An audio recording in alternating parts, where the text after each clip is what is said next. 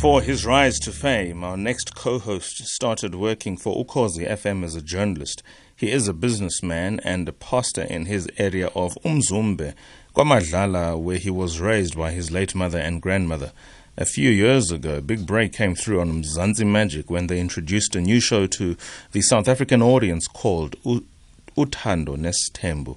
This show would become groundbreaking that he would go on to share his life with his four wives and, as at that time, 10 children as what we refer to in society as a polygamist.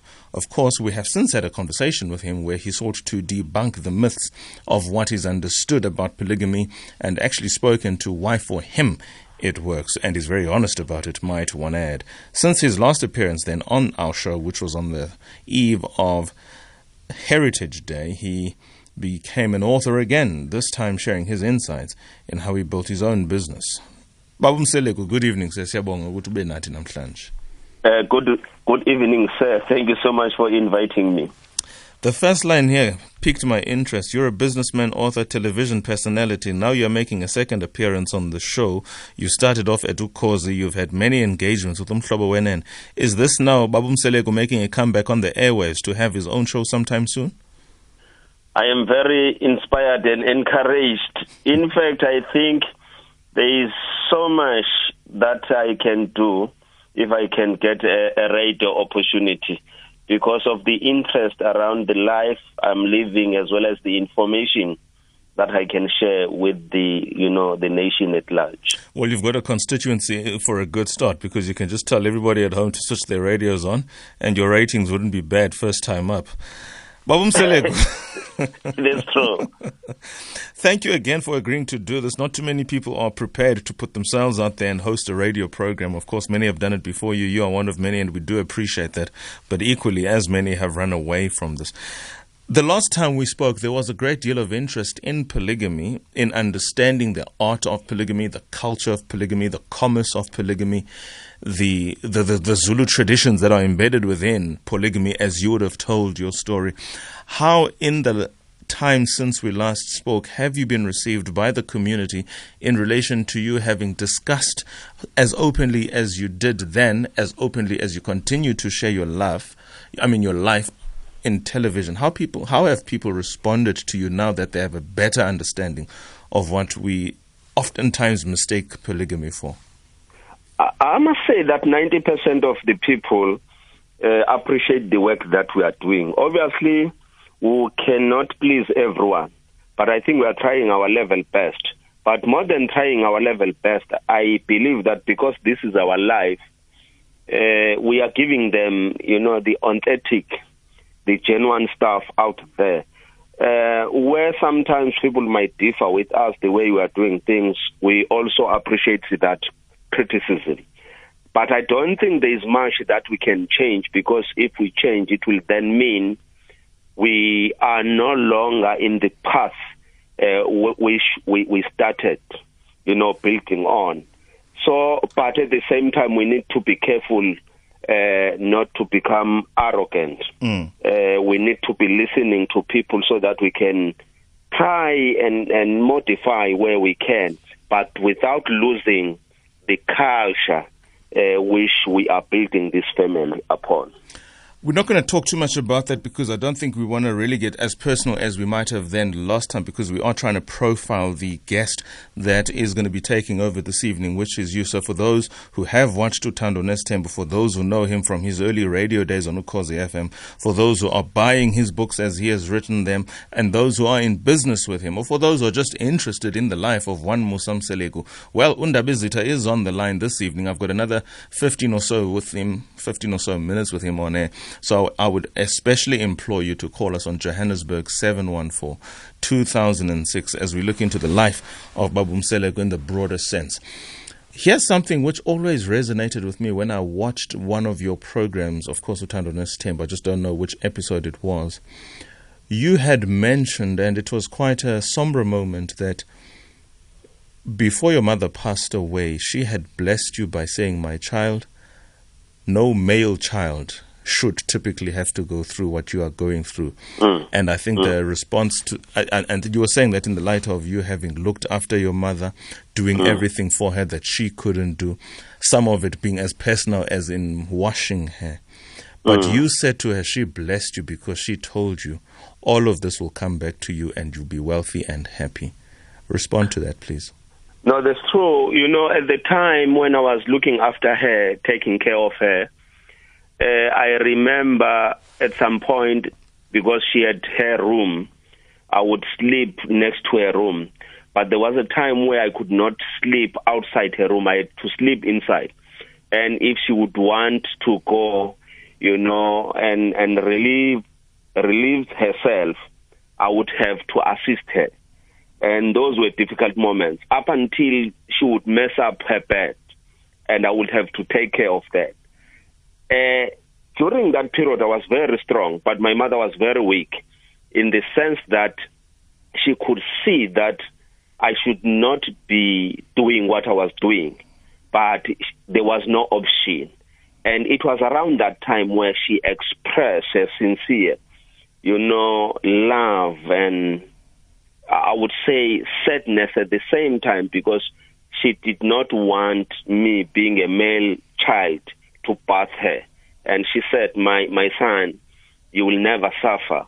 You will mm. never suffer again by doing what you are doing. Uh, I would go outside and, and cry and come back as happy as ever, you know, because I didn't want her to feel more pain because I, I was not okay by doing what I was doing. Mm, mm, mm. Let's take an ad break. I'm going to continue this because I'm going to talk to the significance of the blessings of ancestors and the significance of ancestors to you in your life. And in many respects, just spread the knowledge, if you like, of how many people take to ancestry and how and why for some it would work. And I think this is the perfect entry point in having that discussion. Mr. Musa Mseleku, businessman, author, and television personality.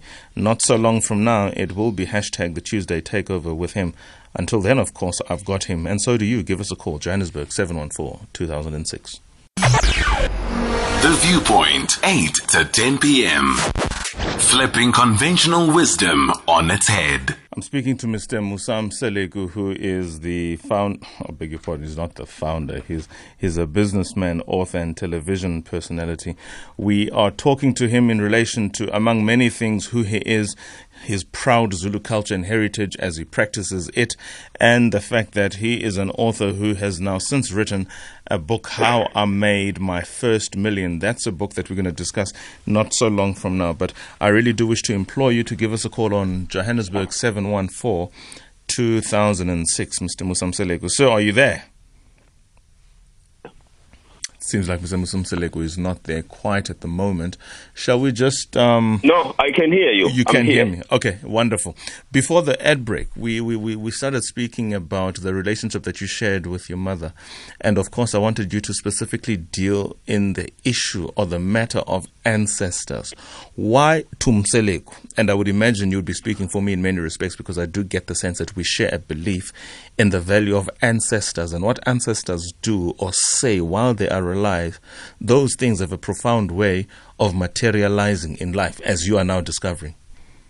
Uh, let me start by saying, you know, it, it is a myth that there are certain people who don't believe in ancestors or people who have a, a, a different view that they don't have ancestors.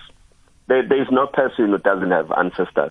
I always uh, argue this uh, by saying if a person was not going to have ancestors, should have been born in the in the way that the Bible describes uh, the the birth of Jesus Christ.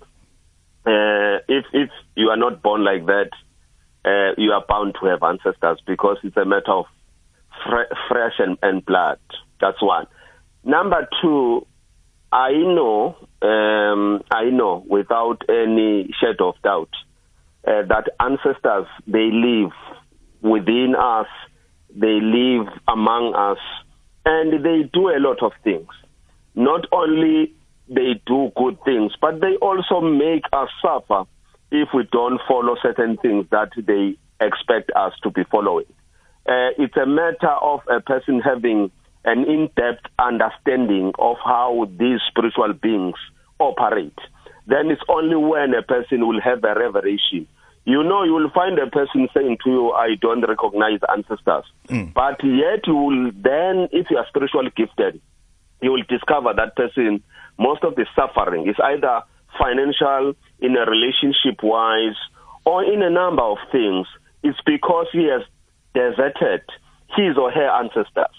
So whether a person says, I don't believe to them or I believe, but if you don't obey or do according what they would want you to do, surely there is something that is going to happen in your life.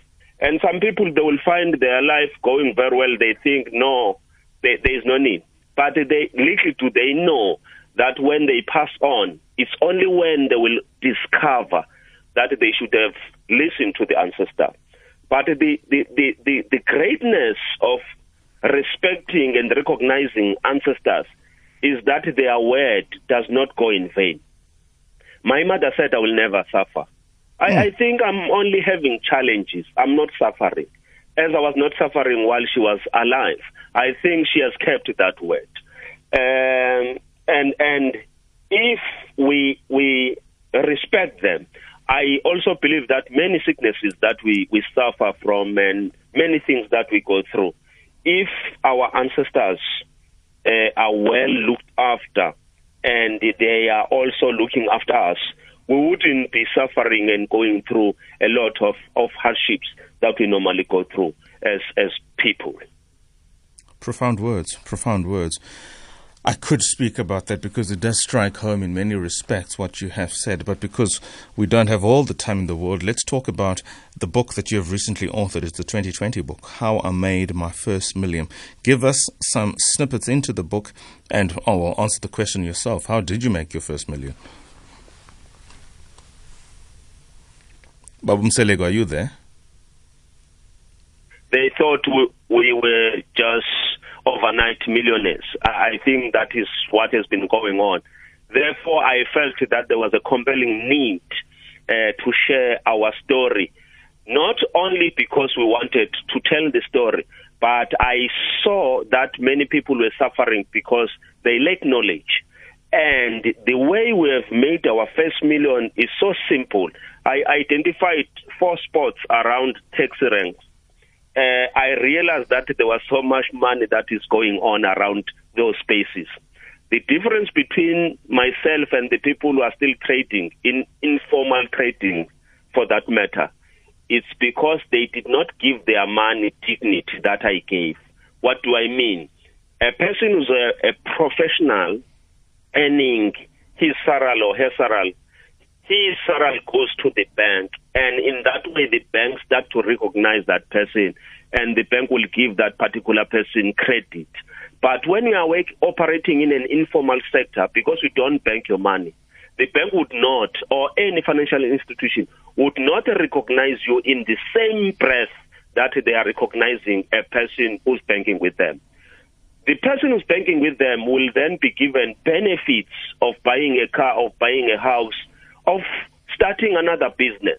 But because you don't invest in banking your money so that it will have a credit record, whenever you would want to expand your business, whenever you would want to uh, buy shelter that will provide dignity to you, you would struggle because no one will find you credit worth or no one will trust you with his or her money.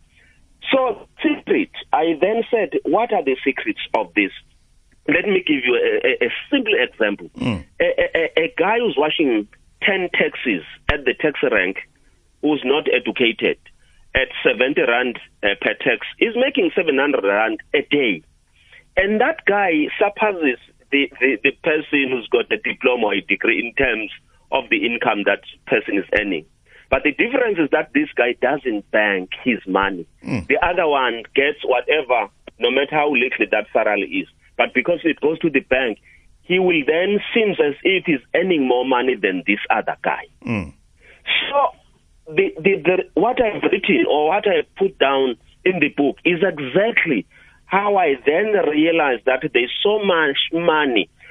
Some ladies, some other guys are making over 18,000. But if you can go and ask them, uh, where is that money? They would, they would not tell you where is that money. But if they check that money has gone through their hands Mm, mm, within a period of 30 days.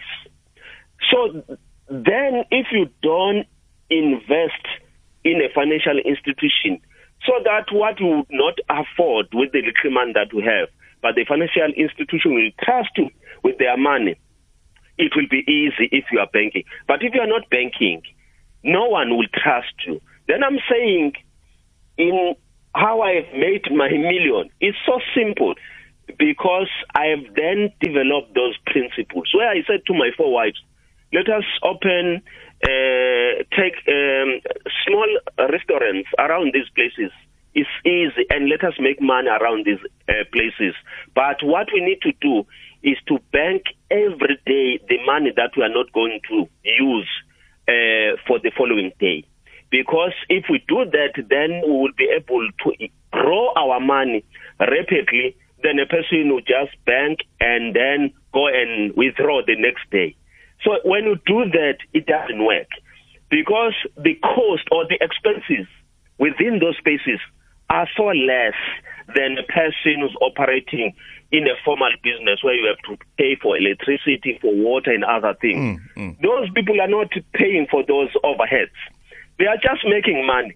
But the difference is because they are not disciplined enough to save, to make sure that they have a long term goal of what they would want to achieve. Uh, you know, those guys, I applaud them. They have so much courage to go and stand under the sun there. But because they don't put dignity in the money that they, they are working so much, so hard for it, they will stay there forever. Whereas they can do better than what they are doing if they invest the little cent. that Babu they- let me engage this. Let me engage this, and I appreciate these stories because these are these are everyday South African stories. We we the, the, the, the local economy, especially the informal economy, has a lot of money passing through it. We are at that stage now where societies, otherwise known in our circles as Saunders, I'm losing you a bit. I'm losing you a bit. I hope you can hear me now, Babu Mseleku. I'm losing you a bit.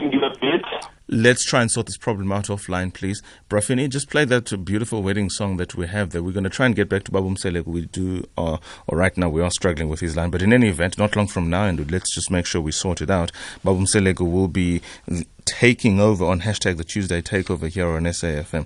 Businessman, author, and television personality, talking to us about how he made his first million. Babu Mselek, I understand you back. Babu Mselek, I understand you are back. Yes, yes, yes. I'm back. indeed. Okay. Let me follow up on that. The informal economy in this country has a lot of money that passes through its hands, billions.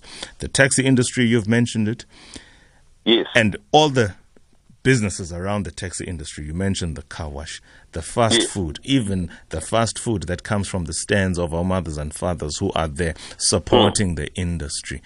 Now, is there a way in which we could not necessarily formalize it in the formal sense in terms of going through the banking institution and having paper trail, but just so that people can better manage their money, so that people can have records, however records are to be established, so that whatever money that is made can work for them. As you're correctly saying, you take home 700 Rand every day. There's mm. bread that has to be bought, there's electricity, there's transport, there are mm. school lunches. And because these are everyday expenses, you will not see the impact of the 700 Rand. Whereas, mm. as you are saying, if you put away, you know, you're taking home 700 Rand, 350 is being put away, whatever happens. And then in time, because now you have scaled up your reserves, then you can buy your monthly purchases, if not your yearly purchases. What do you think in the South African informal economy? Specifically focusing on KwaZulu Natal. There are lots of people, therefore there's a lot of buying power. So the value might be low, but the volume simply gives you that value. How could we better manage our money as a people? It is December. Billions upon billions are going to be spent, and people are not going to have money in January.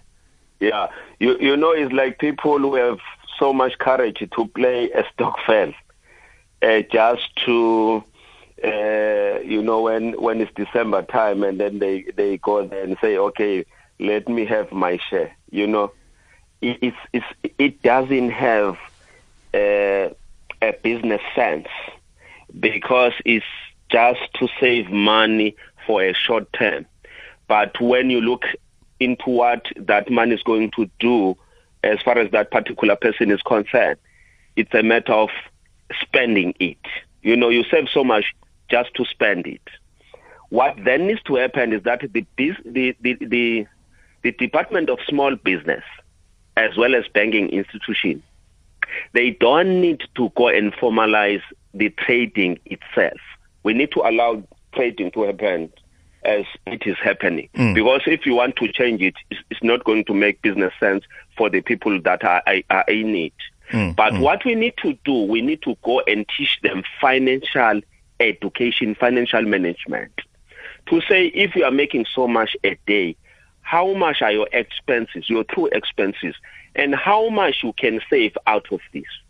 If we can be a nation who's conscious about saving for tomorrow, let me tell you, we can change the lives of our people instantly. Mm. But if we don't invest in educating them, we, they don't have to go to school. A five minutes rundown of giving information to them and make sure that this institution and the, the, the Department of Small Business, they just recruit these people to say, we want to make sure that you bank your money regular for the reasons of making sure that at the end of the day, your target of making 20,000, 100,000, a million rand is achieved, you know? Mm. Because if we don't do that, they will keep on working over and over again without realizing how much power, how much financial power they have as individuals. And what I like about it, you don't need to have so much money where you would even go and borrow before you can make profit. With the little 500 rands that we have, you can go and buy apples and sell them, and you make a thousand rand. It's so simple. It's so easy. You know, unlike other uh, forms of business where you need capital to, to start your business. But this one is an easy as ABCD. One of the big problems to all of what you say is bazotini ababantu. Here mm. I am, I'm a graduate, I am unemployed because the job market is difficult. And I do have, for instance, even this 350 Rand that the government has made mm. provision for for me. Me, I once walked a stage at UKZN. Me, Songezo, Mselegu's son, mm. going mm. to sell apples at a taxi rank. Haikona. You, you know, you know, Songezo, my brother, you are asking a very pertinent question. Let me tell you, people like us who have started at the bottom, we need to go and tell these stories. We need to go and share these stories. We need to go and experience the burning of the sun together with these people. So that when we make this fashionable, you know, when we give them so much strength and courage, let me tell you, they will say, hell no to you, whatever that we are saying. I know I am making a lot of money. And once we share this information, let me tell you, their businesses are going to be respected. I have one graduate at King Edward Hospital who has been sitting at home, uh, not being employed. She got courage one day and she's selling uh, tripe and pap there. Mm. Let me tell you, she's making over 3,000 rand a day. I have a young man who has been receiving 350 from government during this time of corona. He started cre- making ice cream It's at Mtwalo, my ice cream next to where I'm staying. Mm. This man is making a lot of money. He was sharing that information with me. And I made a video with him where I gave him courage. So I'm saying what we need to do, people like us, you know, we need to go there.